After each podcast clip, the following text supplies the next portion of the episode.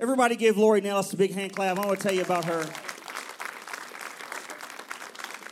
Many of you know our friend Lori. She is uh, the director, executive director. Her and her husband Larry run New Frontiers, which is a wonderful, wonderful camp out in Dowelltown, close to Smithville. We send our kids there. We just sent them there earlier uh, in June for a week long of camp, and it's just they've been doing this for 20 years. Is that right?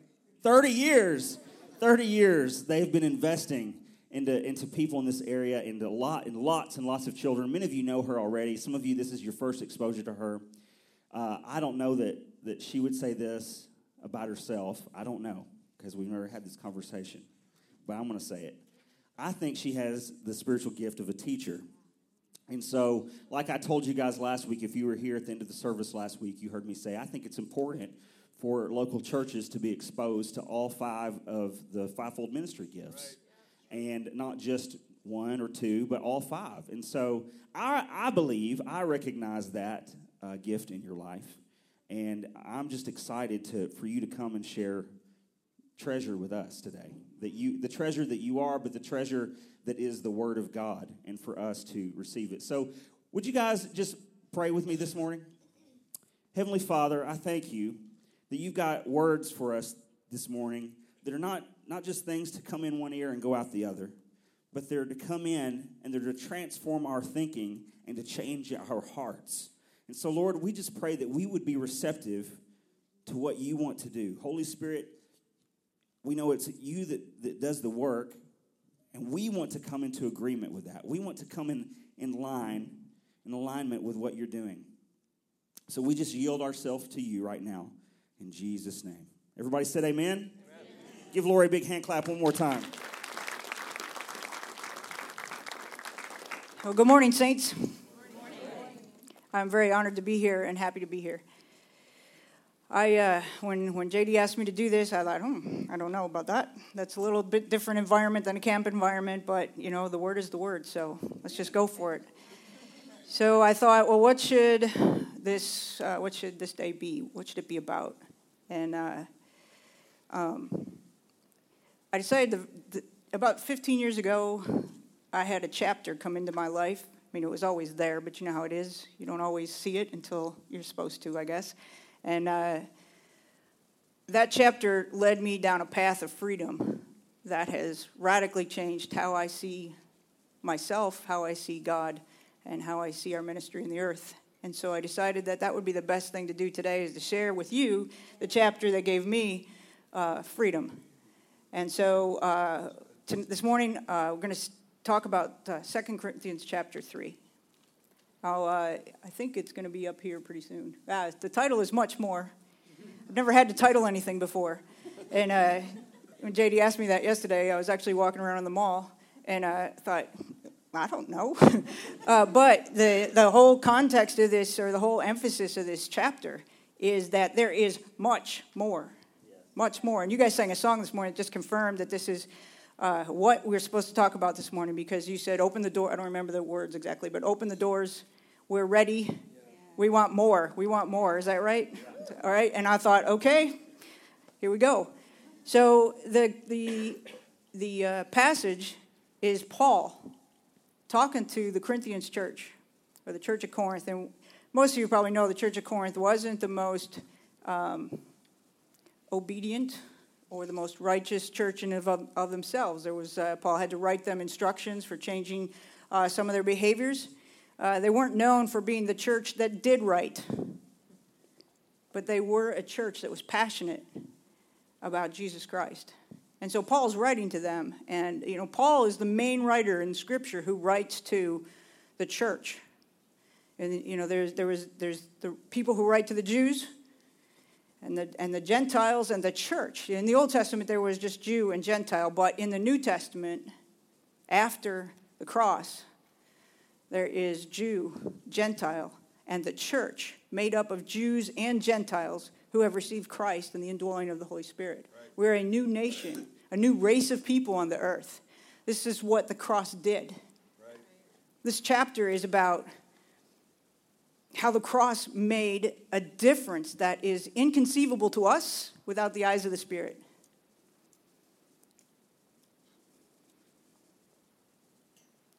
When you came to the cross, you came there with a consciousness of your sin.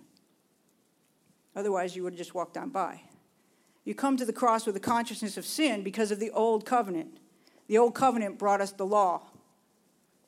And the law was meant to be a tutor to teach us that we need a Savior.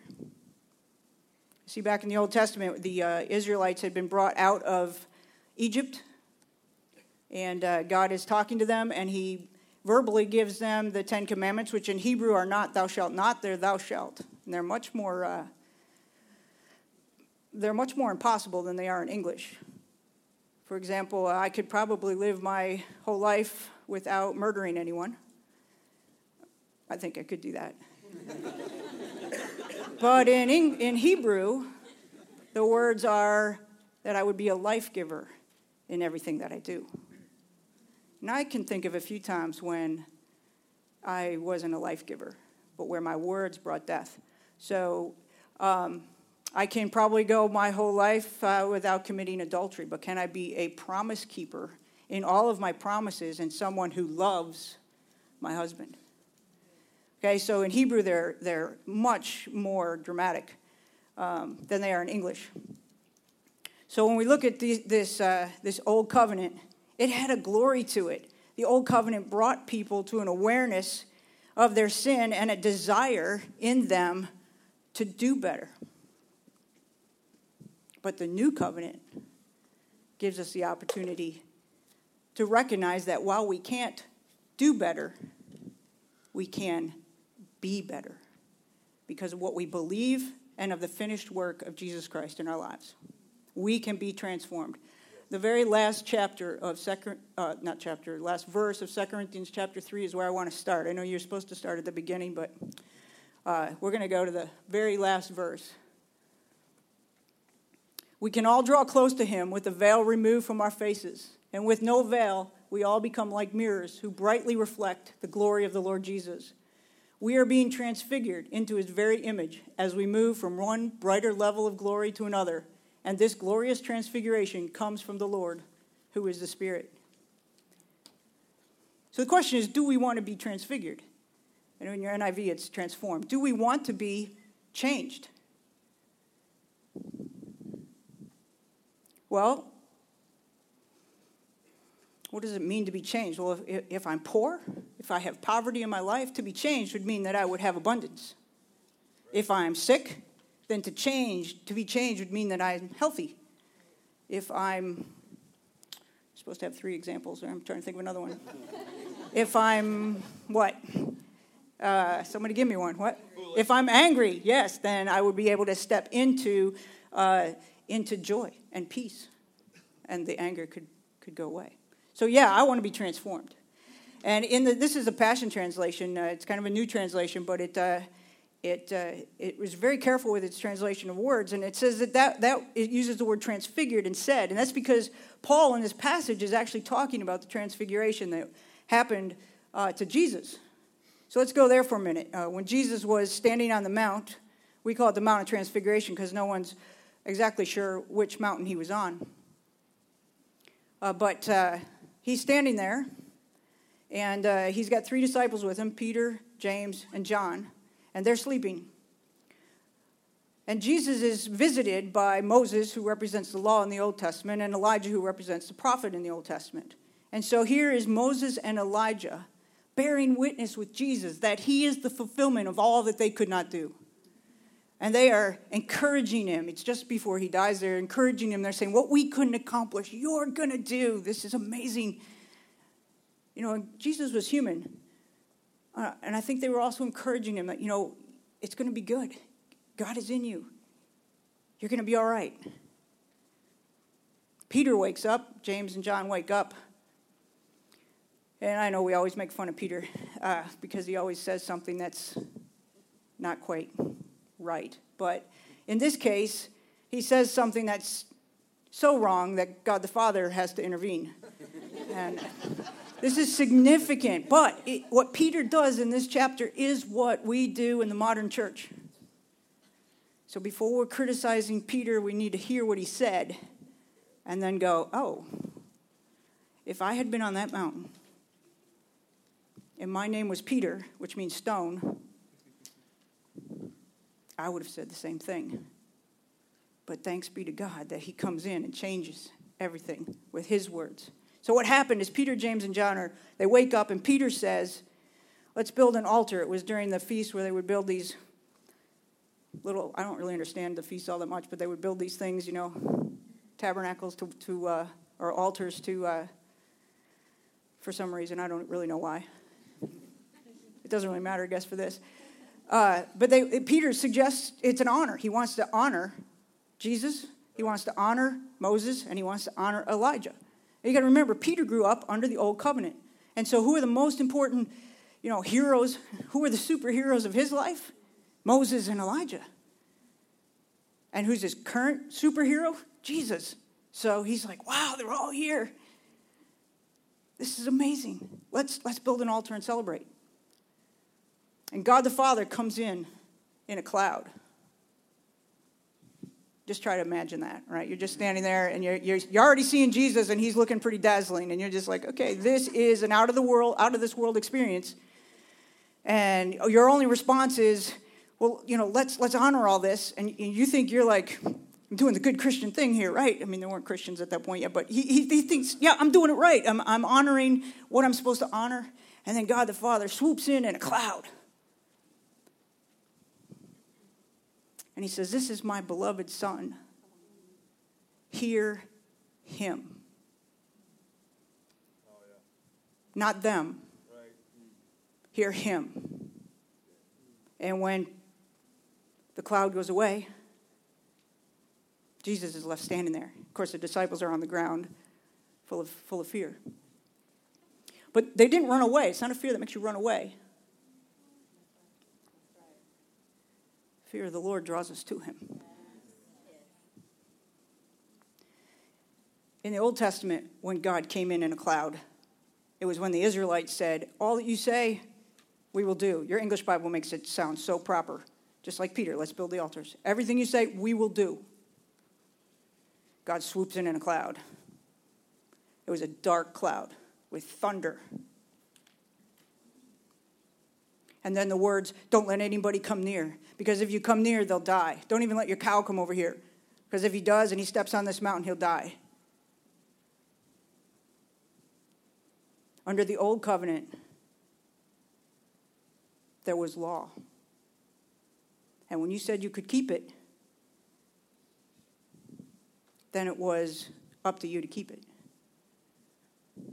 And we know we can't keep it. And God came in in a dark cloud. And then Moses went up the mountain and he got the commandments. God had spoken, now he writes them. Moses brings it down. He doesn't even get in the camp because they have already broken the law.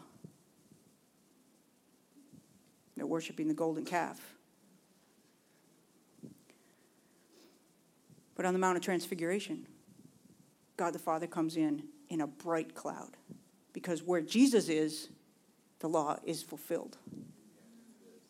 And because the law is fulfilled, there is no condemnation, only instruction. Peter, James, and John, their names mean stone, replace, or supplant grace. You have this amazing story that actually happened where Jesus brings his presence to the earth. His, his sublime heavenly presence is unveiled there on the mountain. And their names mean the stone is replaced by grace. The stone there is the law. That brings us back to 2 Corinthians chapter 3. Can we just put the, I'm just going to read, we'll start at verse 5. It's easier to read it up there than it is in here, so. Yet we don't see ourselves as capable enough to do anything in our own strength, for our true competence flows from God's empowering presence. He alone makes us adequate ministers who are focused on an entirely new covenant. And the word entirely there is really important Our ministry is not based on the letter of the law, but through the power of the Spirit. The letter of the law kills, but the Spirit pours out life. Even the ministry that was characterized by chiseled letters on stone tablets came with a dazzling measure of glory, though it produced death. The Israelites couldn't bear to gaze on the glowing face of Moses because of the radiant splendor shining from his countenance, a glory destined to fade away. Yet, how much more radiant is this new and glorious ministry of the Spirit that shines from us? For if the former ministry of condemnation was ushered in with a measure of glory, how much more does a ministry that imparts righteousness far excel in glory? What once was glorious no longer holds any glory. I'm going to read that part again. What once was glorious no longer holds any glory because of the increasingly greater glory that has replaced it. The fading ministry came with a portion of glory, but now we embrace the unfading ministry of a permanent impartation of glory. So then, with this amazing hope living in us, we step out in freedom and boldness to speak the truth. We are not like Moses, who used a veil to hide the glory to keep the Israelites from staring at him as it faded away. Their minds were closed and hardened, for even to this day, that same veil comes over their minds whenever they hear the words of the former covenant. The veil has not yet been lifted from them, for it is only eliminated when one is joined to the Messiah. So until now, whenever the Old Testament or the Old Covenant is being read, the same blinding comes over their hearts. But the moment one turns to the Lord with an open heart, the veil is lifted and they see. Now, the Lord I'm referring to is the Holy Spirit, and wherever the, He is Lord, there is freedom. We can all draw close to him with a veil removed from our faces. And with no veil, we all become like mirrors who brightly reflect the glory of the Lord Jesus. We are being transfigured into his very image as we move from one brighter level of glory to another. And this glorious transfiguration comes from the Lord, who is the Spirit. Just think about a mirror. When you look in the mirror, what do you see? Do you see, oh, wow, I'm amazing? Or do you go, oh, my hair's out of place? Right? Which do we do? I guess I'm expecting you to respond. I forget I'm in church. Uh, the, the, the uh, well, I didn't mean it that way. I just mean, you know, usually I'm just with a bunch of kids and they just talk. Uh, we look in a, in a mirror and we see our faults. And a mirror has no ability to fix our faults. It can't do anything. The mirror is like the law. And when we see the law in it, it is unbending and it reveals our faults. And when we see our faults, then we feel condemned. And when we feel condemned, it brings death to us. In the Garden of Eden, Satan would have had no ability to do anything if there was no law. The strength of sin is in the law. If I punch JD, there's a law that says I. if I punch him, I can, he can file a suit against me and charge me with assault. There's a law. But if there was no law, then I could punch him at will. there would be no consequence. The strength of sin is in the law. You can't get a speeding ticket if there's no speeding limit. If you're driving down, what's that road? The Autobahn? In Germany, there's no speed limit. You can't get a speeding ticket there. But you can on 96 today. right? It wasn't me, but it's definitely a speed trap going on there. You can get a ticket because there's a speed limit. So, where there is a law, as glorious as law is, there's nothing wrong with the law. The law is perfect. The law reveals the heart of God to us. When, when, when God says, This is who I am, or when he actually, let me change that. When God says, This is who I want you to be, he's saying, This is who I am, and you're in my image, so you be this. It's glorious, it's amazing, it's perfect. And we're all excited about it. And then we look in the mirror and we go, Oh, my hair's out of place. And then we go try to find some way to fix it. And we can't. And until we get that, we will be without hope. The law brings us to the place of understanding that we need a Savior. The problem is we try to do both. We, pro- we try to get saved by grace because we know we can't save ourselves. And then we get up from the cross and we pick up the law. I'm going to be good. And I'm going to serve. And I'm going to be obedient. Well, you know what? The older brother, the older brother, he was obedient. All these years I've served you. and you never threw a party for me, right? All these years I've served you. All these years I've been obedient to you. I'm still out of the house. Was he a son? Yes. Was he acting like one? No. Was he receiving the benefits of one? No. That story is actually about that. Actually, the story is about the father. But the story is about the responses of humans. And the older son is representative of the Pharisees or the churches today who would bear a mixture of grace and law. We are saved by grace, but we also walk by grace. We are transfigured by grace. We only live in grace. And when we pick up the law, we bring death to our ministry.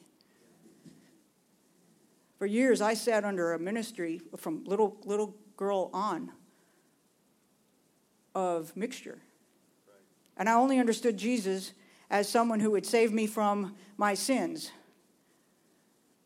But I was a pretty good kid, too. So, in the scope of things, I was like, you know, I don't really get the cross. I was actually an adult when I asked the pastor that. I just don't get the cross. This chapter tells us about the cross. It tells us.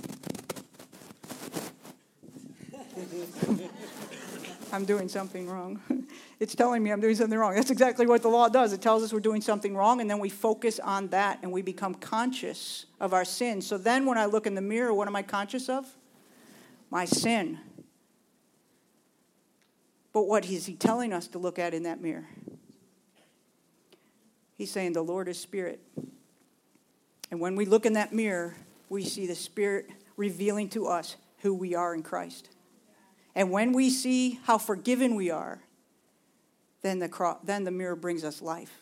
If I look in that mirror and I see my sin under the law, I walk away like the rich young ruler, my head down, But when I look in that mirror and I see forgiveness already been done, when I see that I am as He is in this world, when I see righteousness, when I see possibility, when I see a God who wants to use me the way I am because of what He's done, then I can go and be the guy in the next chapter. I just jumped on you there, but the rich young ruler and Zacchaeus are side by side in Scripture, ordained by the Holy Spirit. The rich young ruler addressed Jesus under the law. Jesus answered him under the law. He walks away. Jesus doesn't walk after him because, he's not, because he was not willing to step outside of the law and trust him. He goes to Zacchaeus and he doesn't mention anything about the law. Zacchaeus has broken many of them.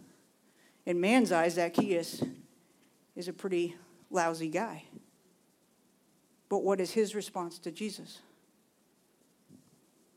He invites him into his house. Right. And Jesus said, I'm coming to your house. Zacchaeus could have said, Oh, mm, not a good idea.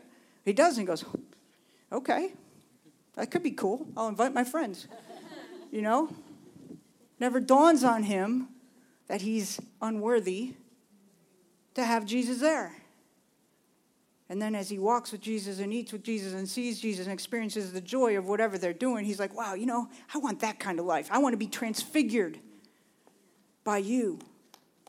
And he gives, and he, uh, out, out of that becomes the works that should flow. He didn't give away his money to be accepted by Jesus. He was accepted by Jesus, and then he gave his money away.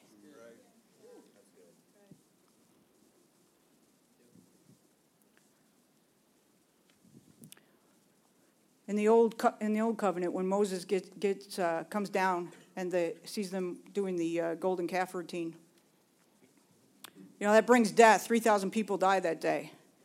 Right. go forward to the New Testament, new, uh, day of Pentecost. The Spirit comes.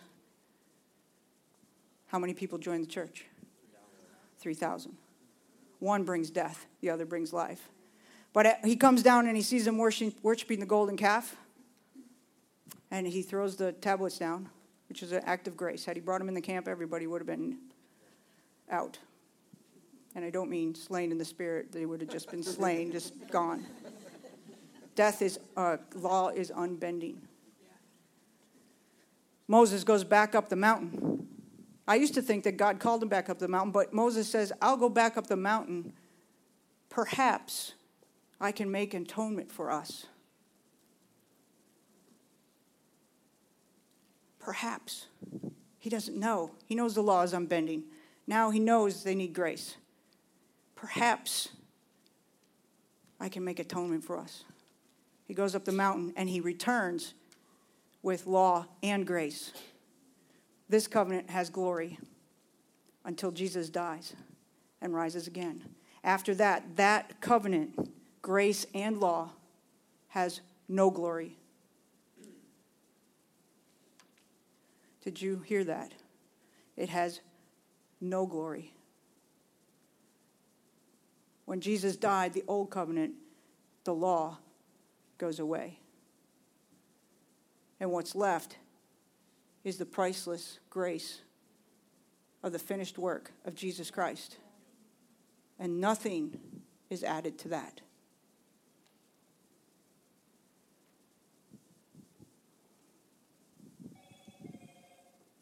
That's right. nothing, nothing can be added to that. Jesus makes atonement for us.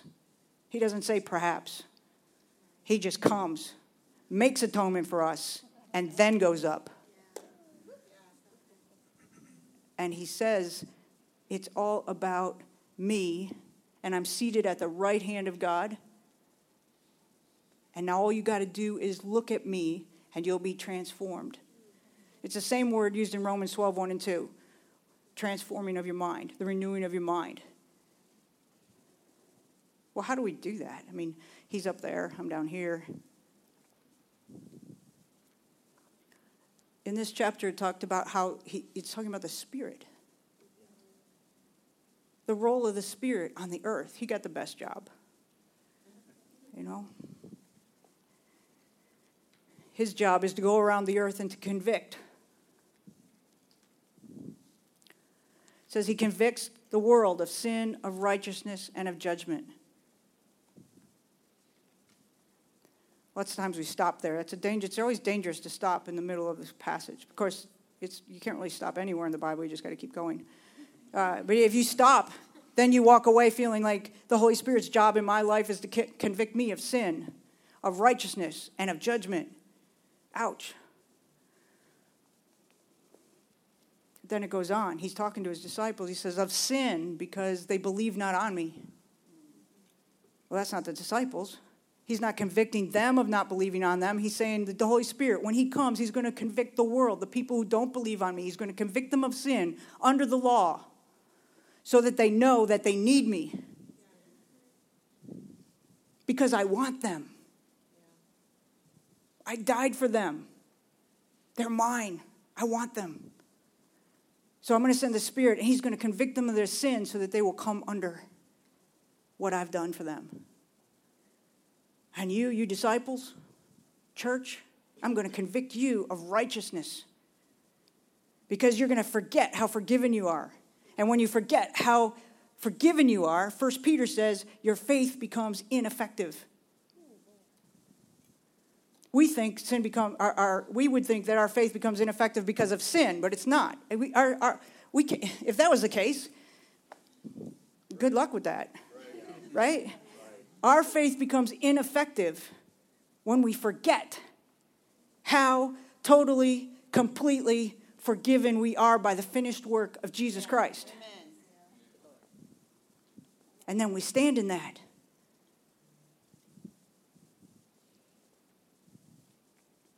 And the last line's for the devil, he's judged. We got to remember that too. He has no power over you. Jesus stripped him of all of his power. So here we are now, if we choose to have an unveiled face. And that is a choice. You can walk under grace and law. It's mixture. Whenever I teach this, I always have people come up to me after and say, But we need to balance that grace thing out, or people will just sin. Guys, people are going to sin. They don't need a license, they don't need our permission. It's going to happen. It's not because we preach grace. And I like it when people come up and ask me that because that means I'm right in line with Paul because if people came up to him and said, Well, if grace abounds, shouldn't we sin all the more? But we got to remember for Paul, when he's talking about sin, it's a kingdom, it's a place, it's a noun in Romans. It's not a verb. The only time it's a verb is when they come back and say, Should we sin all the more? That's an action. But Paul is saying, You have been moved from the kingdom of sin, and you are now standing in the kingdom of righteousness. And when you're over here, you can't be over there. And if you got from there to here by your good works, well, then okay, you could go backwards by your bad works. But you didn't get from there to here by your good works. You got there by the blood of Jesus Christ.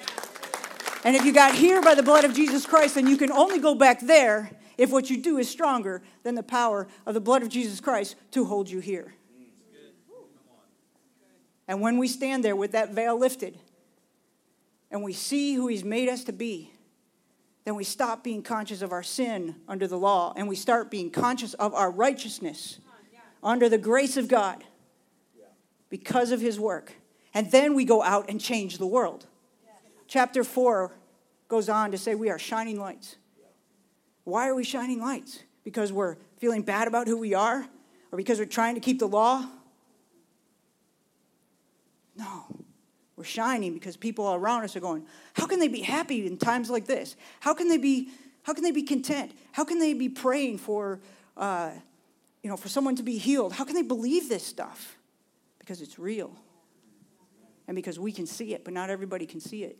If you have a veil, you can't see it. The Jews believe the Old Testament, but they can't see Jesus there, which is amazing because Jesus is there everywhere. In fact, that's the only New Testament mandate for how we are supposed to study the Word. On the road to Emmaus, Jesus said, See me in the Old Testament, see me in the stories. And then their hearts burned in them. In the Old Testament, we had the sheep. In the New Testament, we have communion. And every time we take of the bread and the blood, we remember. Not like a memory in the past, but we partake of it. We become beneficiaries of that work every time. The disciples took communion from house to house daily, and they walked in divine health we all, with unveiled faces, must stand before him and allow him to make us effective ministers of the new covenant so that the world desires him. If we only follow the, the law, then they will only see religion. And they don't want that. They have to see the freedom, the liberty that comes from the Spirit of God.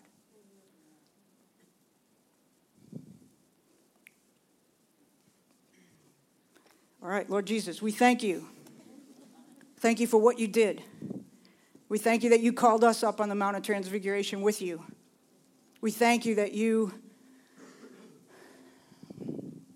that you were willing to come to the cross, but we thank you also that you were willing to rise and to go and sit at the Father's right hand and send your spirit so that each of us can be empowered from within with your law written on our hearts the law of life and love. And Lord, we thank you that because of this, we don't have to focus on doing good, but that because we understand who you are, your goodness will flow through us to the world around us.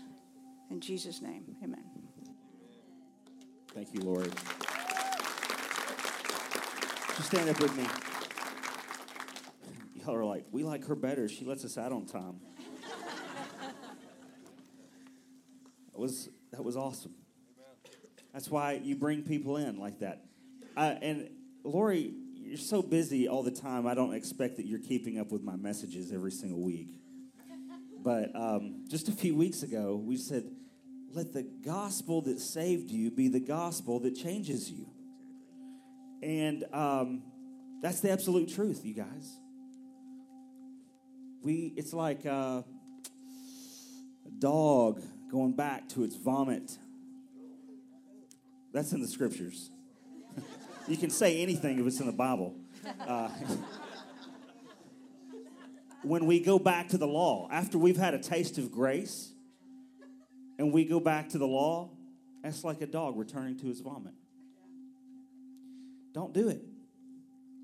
Just continue to yield yourself to the Holy Spirit. Continue to Romans 1 2, uh, 12 1 2. Renew your mind. Be transformed by the renewing of your mind. And then what's going to happen there is that you will be able to offer yourself as a living sacrifice. Someone come up and asked me just the day, Bethany, you, you were asking me, so I, I, help me out with this. Like what? You said, Jesus performs so we don't have to. I said, yeah, that's right, because we used to have to perform under the law, even though we never could. We could never measure up. That's why we had to have blood sacrifices and atone for our sins with the blood of bulls and goats. But Jesus, the perfect and spotless Lamb, He came and He changed everything. And now we're, that's the covenant we're under. Aren't you happy about that? Listen, if you're here today and you've you're like, wow, that's that is not how I'm living. Listen, I'm not. She, Lori's not here to shame you. I'm not here to shame you. We're here to encourage you to say, hey, you don't have to live that way anymore. You can come out from underneath that. Can, like maybe you're like, well, I, I'm a Christian. I believe in Jesus then we can pray for you today. The Holy Spirit does some things in your in your thinking, in your heart, to be free from the law of sin and death, and to walk in grace. But if you're here today and you've never made the decision to follow Jesus, I want to give us all this opportunity right now to do that. So would you if you want to do that today, just would you just close your eyes and would you pray with me? And you can just pray as I pray right now. And uh, Heavenly Father, I just come to you right now and I just declare, Jesus, that you are the Son of God. I believe that you died on the cross, that you came to this earth, God, that you were not the seed of man, but you were the seed of God, that you were born of a virgin, that you lived a sinless and a perfect life. You lived the life that I was always intended to live. You lived it for me. And you, you sacrificed yourself. You were the pure and spotless lamb, and you died and that, that perfect God atonement, it reconciled me to the Father, and I thank you for that. And I believe that you were raised from the dead. And I give you my life. Help me. Help me now see you clearly. Help me now see who you've created me to be. Help me follow you all the days of my life. I want to love you. I want to receive your love. In Jesus' name, amen. Hey, this morning, if you've got any need for prayer, it's not too late. Our prayer team is going to be lined up on this wall over here. And as we get ready to be dismissed, you can come down here and visit with them and pray for anything whatsoever. It's not too little, it's not too big. There's faith for miracles here. Would you guys just hold your hands out like this?